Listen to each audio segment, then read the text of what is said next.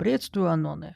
Вот уже не думал сюда писать. Да и крипового ничего в моей жизни не случалось, за исключением тех случаев, когда детско-подростковая психика накручивала себя так, что впору было строить дом из кирпичей. Но всплыл таки странный случай из детства. Хоррора не будет, но и ответа на загадку я не нашел, хотя исправно лазил по гуглам последние пару дней в надежде отыскать хоть какое-нибудь объяснение. Так что, он, если ты читаешь эту историю для заготовки кирпичей в твоей жаждущей впечатленной душе, то ты обломаешься прямо в первом абзаце. Проще надеть на голову шлем виртуальной реальности, выкрутить звук погромче в наушниках и посмотреть еще раз звонок. Ежели кому шлем искать ну никак, накройте себя и монитор одеялом и выключите свет. Детство было как детство. Я думаю, многие из нас до сих пор удивляются, как можно было творить такую буйню, что свойственно детишкам, но при этом оставаться живым, даже не калекой. Видать и правду большую часть несчастий что-то или кто-то от недоумков отводит. Были и путешествия по тонкому льду, и падение с качелей с торчащими из них гвоздями, которыми прилетало при обратном движении сидушки. Были и скромные покорения на лыжах склонов в лесу ошибка на которых могла вылиться в теплую встречу с деревом. Самый дикий винегрет из опасности был тогда, когда в глухой деревне в Беларуси в 90-х годах собирались дети 14-летние двоюродные братья одной большой и дружной семьи со всех углов России и Белоруссии. Деревня Долгоборье Витебского района находилась на отшибе от основной трассы. И нужно было пилить до нее 6 километров по раскисшим дорогам на велосипеде. Все остальное, кроме тракторов, туда добраться не могло. Так и мы, мученные скукой, творили все, что могли выдумать. Благо бабушка нас особо не ограничивала. Воспитание заключалось лишь в бодрящем похлопывании целым венком свежесорванной крапивы, почему попадает по факту обнаружения наших проказ или последствий после них взрыв-пакеты, ночные прогулки по кладбищу Наспор, исследования старых заброшенных домов, в которых окочурился очередной раз пожилой житель деревни, раскопки скотозахоронения заброшенной фермы с целью разживиться черепом коровы, Ночные купания в речке на Ивана Купала, исследования и раскопки старых окопов и блиндажей в поисках патронов и прочих военных артефактов. Махинации бамбуковой удочкой с местной силовой подстанцией в резиновых сапогах в результате чего в деревне впервые за лет 15 зажглось уличное освещение. Короче, дорогой Анон, возможность фатально столкнуться с непонятным была сплошь рядом. А вышло все иначе. Первый раз я столкнулся с огнями, когда мы ночевали на сеновале. Я валялся без сна, лениво размышляя о необходимости спуститься вниз и отлить. Вариантов, собственно, было всего три. Первый разбудить самого старшего из нас, Сашку, и попросить, чтобы он сводил меня вниз и посторожил. Вариант обычно заканчивался пиндюлинами от Сашки и одиноким походом, пока тот пытается заснуть. Второй, подобравшись к стене, поссать в щель. Щели были плотно заделаны, и поэтому большая часть оставалась внутри сеновала. А сухое сено терпеть не может влаги. За что же опять прилетало пендюлей от Сашки. И потом полдня приходилось выковыривать спрессованное сено и просушивать возле сеновала. Последний вариант был достоин подвига. Шмыгнуть вниз, приоткрыть дверь и сделать свое черное дело самостоятельно. Трусом я никогда не был, но все же даже Сашка не любил третий вариант в одиночестве. Было очень тихо, я валялся в темноте и выбирал между первым и третьим вариантом. Надо сказать, что наш сеновал находился на самой вершине географической точки нашей деревни, и сено лежало до уровня третьего этажа, почти под самую крышу.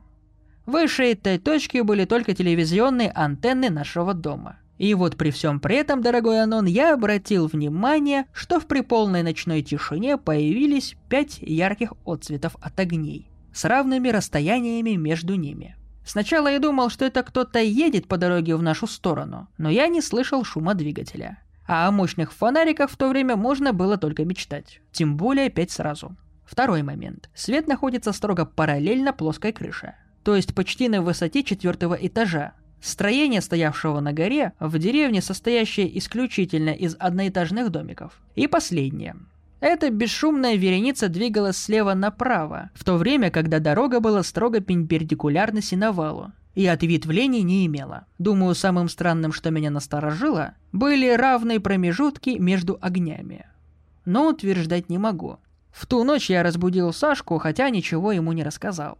Ему тоже тогда приспичило, и поэтому все сложилось удачно, и бодрящих пиндюлей я не отхватил.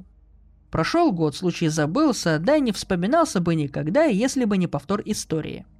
В этот раз уже не помню почему, мы ночевали дома. Валяясь на кровати, мы тихо, чтобы не разбудить бабушку, болтали о всякой лабуде. Внезапно по шкафу побежали знакомые мне огни на ровном расстоянии друг от друга. Дорога буквально в 10 метрах от дома. Шум мы бы услышали обязательно, но снова полная тишина. Они появились слева на дверце шкафа и бежали параллельно дороге в нашу сторону. Один, два... Я подрывался на кровати и выглянул в окно. Три. За окном была кромешная темень. Обернувшись на шкаф, я осознал, что их бег по поверхности дверцы шкафа продолжился. Четыре-пять. Я перевел глаза на следующие по их ходу окну. Ожидание, что они появятся там и перебегут по стене напротив окна, но они там так и не появились.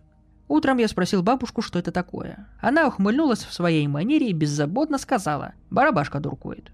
Больше никакой информации я из нее вытащить не смог. Но в тот вечер я первый раз видел, как кто-то молится. А потом дед целый день пытался подпереть покосившееся гнездо аистов на старой липе возле нашего дома. Вот только не придал этому никакого внимания. Мы задумали очередную шалость. Больше я этих огней не видел никогда. И что это было, не помню, а спросить некого. Дед и бабка умерли через три года. Я закончил школу и пошел учиться дальше. И далекая белорусская деревня с детством и загадками осталась в прошлом. Я бы не вспомнил, если бы мне на глаза не попался этот ресурс. Может, слышал кто о таком явлении? И вот что интересно, дорогой Анон. Оба раза нас было пятеро. Я, Сашка, Пашка, Димка и соседский Серега. Ровно по количеству загадочных огней.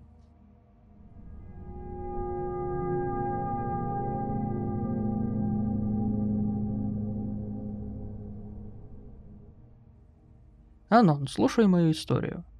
У моей бывшей Тян полтора года назад почти постоянно срывала крышу. То она вечером от ночника рядом со мной тень увидела еще одну, то слышала, как ночью в ванной без света кто-то включает воду. Хотя ее мама всегда свет включала, то у нее ночью часы переставали тикать. Я сначала на это дело смотрел с кирпичами в штанах. Но как-то после совместного чаепития с ее уже вышеупомянутой мамой узнал, что Тян пережила в глубоком детстве чуткую травму. Ее ночью покусала собака в какой-то сарайке в деревне, и с тех пор она, Тян то есть, глючит на подобные вещи. Кирпичи, значит, откладывать перестал, но на ее жалобы отвечал с пониманием, делая вид, что верю в реальность этих ее глюков. Потом как-то мама ее свалила на две недели, куда-то в Самару, и Тян вписалась у меня, потому что очень боялась оставаться одной в квартире. Два денька все шло как по маслу. Фильмы, поцелуйчики, ебля, бухло. Потом один день вышло так, что мы с ней сидели у нее в квартире и там же решили заночевать. Also, хочу отметить, что пока ночевали у меня, Тян была спокойной, ничего страшного ей не мерещилось. Так вот, посмотрели какую-то комедию с Эштоном ее любимым, попили чаю и пошли в спальню. Когда уже стемнело, врубили светильник, спать еще не хотелось, и начали болтать о всякой чепухе типа ее подружек и учебе. Потом мне захотелось отлить, я вышел, затем пошел на кухню налить еще чаю. Стою я, наливаю, и она как заорет в голос. Я заварник выронил от неожиданности и побежал к ней. И, блядь, Анон, вот я тогда выложил кирпичей. Моя тян сидела на кровати с закрытыми глазами, тушь по лицу размазана. До сих пор понять не могу, как она за такое короткое мгновение умудрилась размазать так сильно. Там с моего крика до моего прибытия около четырех секунд прошло только. Благо кухня в двух шагах. Так вот, зареванная колени прижала и трясется. Я говорю, что с тобой? Она головой мотнула и отвернулась, потом пробурчала, что все ок. Я спросил, может, она опять что-нибудь увидела? Она говорит, что нет, просто внезапно что-то в животе кольнуло. Но я успокоился, обнял ее, а потом, когда посмотрел, прихуел. У нее на глазах сосуды будто вздулись и были очень красные. Ломанулся к аптечке, дал ей миксиган, то ли еще какое-то обезболивающее. Чаю опять налил, вроде успокоилась. Когда спать легли, начался самый хоррор. Она вроде уснула, а я все никак. Чай крепкий был. Лежу, ворочаюсь и слышу по окну, как будто шкребет кто. Или дождь как будто. Хочу повернуться, а моя тян, которая, я уверен, спала, очень серьезно так мне говорит. Не оборачивайся. Я нервно так посмеялся и опять попробовал развернуться. Но тян в меня вцепилась и говорит опять, чтобы не поворачивался. Ну, я замер, тихонько накидывая в боксере кирпичи, но послушался. Потом шкребнула еще несколько раз с перерывами, и Тян при этом дышит очень глубоко, и все стихло. Я хуй пойми как уснул. На утро все такой глупостью показалось, что я сам над собой посмеялся, но все-таки решил, что ночевать мы будем у меня только. На следующую ночь уже у меня дома я реально впал в мод кирпичного завода. Тян полвечера ходила какая-то загадочная, хотя обычная веселая такая болтливая девушка. И один раз подошла и погладила мое окно в зале ладошкой. Я внимания не обратил почти, но когда она второй раз это сделала, и при этом сказала что-то немного умоляющее, мне стало жутковато. Когда мы спать легли, а легли как раз в зале, потому что там у меня был раздвижной диван, я, блядь, услышал снова этот ебучий шорох по стеклу. И это при том, Анон, что у меня четвертый этаж и никаких деревьев. И погода стояла хорошая, не дождливая. Мне жопу кирпичами разорвало, но хотелось встать и посмотреть, что там. Окно шторами было завешено. Я даже порывалась, но моя тень держала меня за талию, не давая встать. И полупищала, очень жалобно что она что-то там просила. Я до последнего корчил героя и где-то минут десять точно слышал этот ебучий скрежет. Потом, когда в кровати стало невозможно лежать из-за обилия кирпичей, я встал, включил свет и отодвинул ебучие шторки. В окне ничего не видно было, потому что в комнате горел свет. И скрежет прекратился. Мне реально стало страшно ночевать с этой и я не знал, что делать. Утром позвонил друг, тот выручал. Мы три дня подряд устроили у меня Бухалова. Тян была недовольна, но друг помогал и списывал, что ему негде было ночевать. В общем, три дня мы пели, а на четвертый день Тян ушла ночевать в какой-то своей подруге и с концами пропала до конца второй недели. Я даже дозвониться не мог, потому что абонент недоступен. После наших посиделок я отошел и опять над собой посмеялся. Страх ушел. Потом мы с Этетян пару раз гуляли, и она расстаться предложила. И вот как-то от сердца отлегло Анон. До сих пор редко вспоминаю, но как вспомню, становится страшно, хотя больше ничего подобного не было.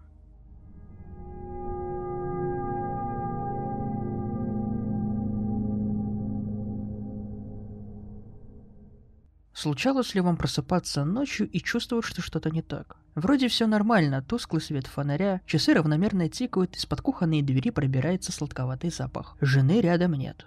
Неужели решила заняться готовкой среди ночи? Странно. Я улыбнулся. Вот это сюрприз. Но какая-то тревога не отпускала. Напряжение витало в воздухе. Неторопливо я двинулся на кухню, запах усилился. Вот дверь открыта, освещение яркое, жена поворачивается. В руках сковорода, а там такое похожее на ручки младенца. С просони ничего не понятно, а жена плачет. «Они здесь везде, в нашем городе, в соседних домах, за стеной!» Я впадаю в шок. «Кто?» «Демоны!» — ответил Конечин. «Вот, кивает на сковородку. «Я поймала одного, он полз в темноте, он задушил бы нас!» Паника потихоньку начинает овладать мной, а она продолжила. «Я поймала его, схватила за ноги и ударила об стену, а он...» Он шипел и пытался укусить. Она взглянула мне в глаза. В них плескалось только безумие, что я вздрогнул. Сон мелькнуло в голове. Тут я заметил царапины на руке любимой. Она перехватила мой взгляд. «Я должна сделать это!» Вытащив маленькую ручку из сковороды, она вцепилась зубами в нежное мясо. «Прекрати!» Я бросился к ней. Завизжав, она бросилась в угол, как собака, грызущая кость. «Они здесь, везде!» – безумно кричала она. Вдруг замолчала. Медленно на четвереньках начала подползать. Я же рванул назад, захлопнул дверь и схватил с тумбочки ключи от машины. Вылетел в подъезд темно. Соседская девочка сидит на корточках и ест кота. Я снова чуть ли не в ступоре. Милая пятилетняя девочка ест своего еще дергающегося любимца. Девочка довольно шустро бросилась на меня. Я побежал. Вот и улица. Везде они. Ползают, едят. Вот и машина. Слава богу, я успел. Девочка запрыгнула на капот, прижалась лицом к лобовому стеклу, пачкая его слизью. Газ в пол, затем тормоз. Вот она начинает подниматься. Жутко затрещали кости под колесами Субару. Я ехал вперед к выезду из города навстречу восходу. Первые лучи окрасили путь алым. Начался новый день. Дорога за пределами города всегда не баловала шириной и обзорами, а лес плотно обступал ее. Поворот за поворотом и так казалось будто бесконечно. Поэтому я сбавил скорость. Колеса Субару наматывали километры трассы. Ветер шевелил кроны деревьев, ни одной птицы, ни одного зверя. Только размеренный гул мотора, свист ветра в приоткрытых окнах, да шипение радио. Я так и не поймал ни одной станции. На небо нанесло тучи, солнце уже не слепило, а тускло мерцало через эту хмарь. Первые капельки дождя упали на стекло. Уже через минуту хлынуло. Косые струи дождя не позволяли мне видеть далеко. Машина плыла по асфальту, превратившемуся в сплошную лужу. Дворники натужно скрипели, а я, проклиная все на свете, до боли всматривался вперед. Стрелки спидометра припали к отметке 20. Шум дождя даже заглушал звук движка. Угрюмо, медленно я ехал в мутную пелену. А вот и галлюцинации. Показалось, что впереди по моей полосе темнеется что-то крупное. Нет, там и вправду что-то есть. Лось стоит, красавец. От неожиданности остановился и я. В свете фар мелькнули капли. Зверь мокро блестел в ксеноновых лучах. Гудок пронзил шум дождя. Нажав на клаксон еще пару раз, я понял бесполезно. Вывернув руль, выехал навстречку и медленно двинулся мимо зверя. А он так и стоял. Шкура медленно вибрировала. Конвульсии пробегали по мощному телу. Из пасти тягуче капала слюна, смешиваясь с дождем. Противно. Я повернул голову. Слева раздался треск, машину ощутимо тряхануло. Второй удар, задняя дверь вмялась в салон. Стекло осыпалось. Еще один лось поживее первого боднул еще сильнее. Машину развернуло. И вот уже с мерзким чавканием передние колеса ухнули в грязь раскисшей обочине. Комья глины вперемешку с гравием полетели в тишину, когда я в панике пытался сдать назад. А лось медленно приближался приближался, будто зная, что я в ловушке. Рваная рана пересекала лоб, сочась темной липкой кровью. Огромные, лопнувшие с капиллярами глаза сверлили меня. Вой покрышек и кубы пара из-под колес не пугали его. Наконец колеса уцепились за что-то. Руль рванул из рук, но я уже разочаровался. Благодаря судьбу и наблюдая в зеркало, как упустивший добычу лось наваливается на своего неподвижного собрата и вонзает зубы в шею. А тот так и не шелохнулся. Дрожа, я гнал, не обращая внимания на плохую видимость. Прошло уже два часа. Холодно, вечерело. А вот и знак, вот и город. Самый ближайший к моему родному. Может, хоть тут обошлось без этого кошмара. «Внимание, вижу автомобиль, приготовиться открыть огонь!» Голос командира глухо прозвучал из-под противогаза. Бойцы заняли пост ДПС на въезд в город. Ничего не понятно. Тревога, выдача индивидуальных средств защиты, усиленный боезапас и вот, отряд здесь. Странные люди, истекающие кровью и слюнями, идущие прямо под очереди автоматов, дети, ползущие под заградительный огонь. Протокол содержания, уничтожения всех живых. Но приказы не обсуждаются. Машина уже рядом, приклад к плечу, палец на курок. Утро было серым, как и пейзаж вокруг. Новый день начался.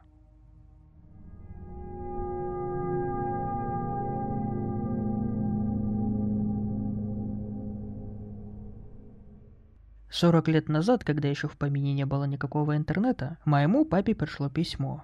Какие сейчас с появлением электронной почты рассылается массово детишкам и всякими спамерами, с целью напугать доверчивых пользователей. Папа тогда совсем пацаном был, и даже воспринял это всерьез. Оно так сильно врезалось ему в память, что он неоднократно раз рассказывал его мне буквально наизусть. Пожалуй, попробую пересказать вам содержимое этого странного послания от первого лица. Здравствуй, дорогой незнакомец. Пишу я тебе от отчаяния и одиночества. Пишу в никуда, как самый последний псих. Пишу в надежде, что хотя бы ты узнаешь мою ужасную историю. Все началось 11 лет назад, когда я был совсем молод. Мне только исполнилось 20. Тем злосчастным летом мне почему-то не сиделось дома. Вместо этого я решил поехать куда-нибудь в глушь. Поискать приключений на свою дурную голову. Знал бы я, чем все это обернется, не пошел бы я бы на вокзал. Не купил бы билет в совершенно незнакомый мне город. Не сел бы я в этот проклятый поезд. Но в том-то и дело, что я не знал. Город, в который занес меня злой рок, называть городом было никак нельзя. Это была одинокая, окруженная неестественным серым лесом деревушка. Одна из тех, до которых и поезда обычно не ходят. Дома были большими, старыми, темными, но деревня не пустовала. Старые сварливые бабки были верны привычному месту. Они переговаривались друг с другом, нарушая тишину. «Сборище ведьм», тогда я с ухмылкой подумал я. Ах, чего стоила мне эта ухмылка. Я планировал провести здесь целую неделю, а поэтому мне нужно было где-то ночевать. Я постучался в один из домов, надеясь, что за хорошую плату мне предоставят жилье со всеми удобствами. Открывшая женщина от денег отказалась, но впустила меня, сказав, что ей пригодится лишняя пару рук. Такие условия меня не устраивали, но она была настойчива, что тогда меня немного удивило. Она от меня ничего не требовала, наоборот. Она всячески обо мне заботилась и почти насильно кормила своей стрипней. Должен заметить, что готовила она весьма вкусно. Я же, будучи крайне эгоистичным и легкомысленным, откровенно злоупотреблял гостеприимством пожилой женщины, уходя и приходя, когда мне вздумается, чем я почти уверен не раз тревожил ее чуткий сон. А уходил я в основном в лес, окружающий деревню, где и проводил почти все свое время. Я нашел там в дебрях заброшенный дом и старый колодец, в котором все еще была вода. От одной из старух я узнал, что в этом доме якобы жил старый грибник, вор и убийца, которому наведался сам черт, а колодец этот, по слухам, проклятый обладает волшебной силой. Как я думал, исполняет желание. Я тогда не верил в сверхъестественное, хоть и увлекался мистикой. Лишь спустя время я понял, что это было не просто ужасное лицемерие. Нет, это было то, чего ни в коем случае делать нельзя. Но тогда я даже не задумывался над этим. Я проверил этот проклятый колодец на волшебность, в который сам не верил. Я победоносно ухмылялся каждый раз, когда мое желание не исполнялось. Я готов был уже искать новое занятие, когда узнал от единственного мужчины в этой деревне, совсем старого деда, секрет волшебной силы колодца. Оказалось, он не исполняет желания, но обладает колдовской силой. А для того, чтобы я ее проверил, нужно сделать какую-нибудь приличную гадость. Делать ничего очень плохого я не хотел, но до чего доводит людской азарт. Я решился на преступление. Недолго думая, я стащил у приютившей меня старушки икону, зная, что мне за это ничего не будет, и пошел к колодцу. На полпути я удивился и порядком испугался, услышав позади себя тяжелые шаги, так как подумал, что старуха послала кого-то за мной. Мне представилось даже, что меня сейчас пристрелит ее внезапно приехавший сын или внук. Быть может, так было бы и лучше. Но обернувшись, я никого не увидел за собой. Шаги тоже прекратились. Дальше я шел быстро, но осторожно, все время оборачиваясь. Наконец я дошел до колодца. Я заглянул в него и с ужасом увидел, что из воды на меня выглядывало существо невероятно уродливого вида. Его лицо, если можно назвать его лицом, было серым, как у мумии из музея. Ушей не было, зубы торчали наружу, а вместо глаз и носа на его роже зияли три дыры. Я в ужасе отпрянул от колодца. Тут я заметил крестящихся старух, не приближаясь, смотрящих на меня с тропинки, и понял поистине ужасающую вещь. Никакого существа в колодце не было, в нем лишь была чистая зеркальная вода. Теперь я живу в этой хижине и никуда из нее не выхожу. Не хочу даже писать о том, что я ем и пью. К счастью, здесь нет зеркал.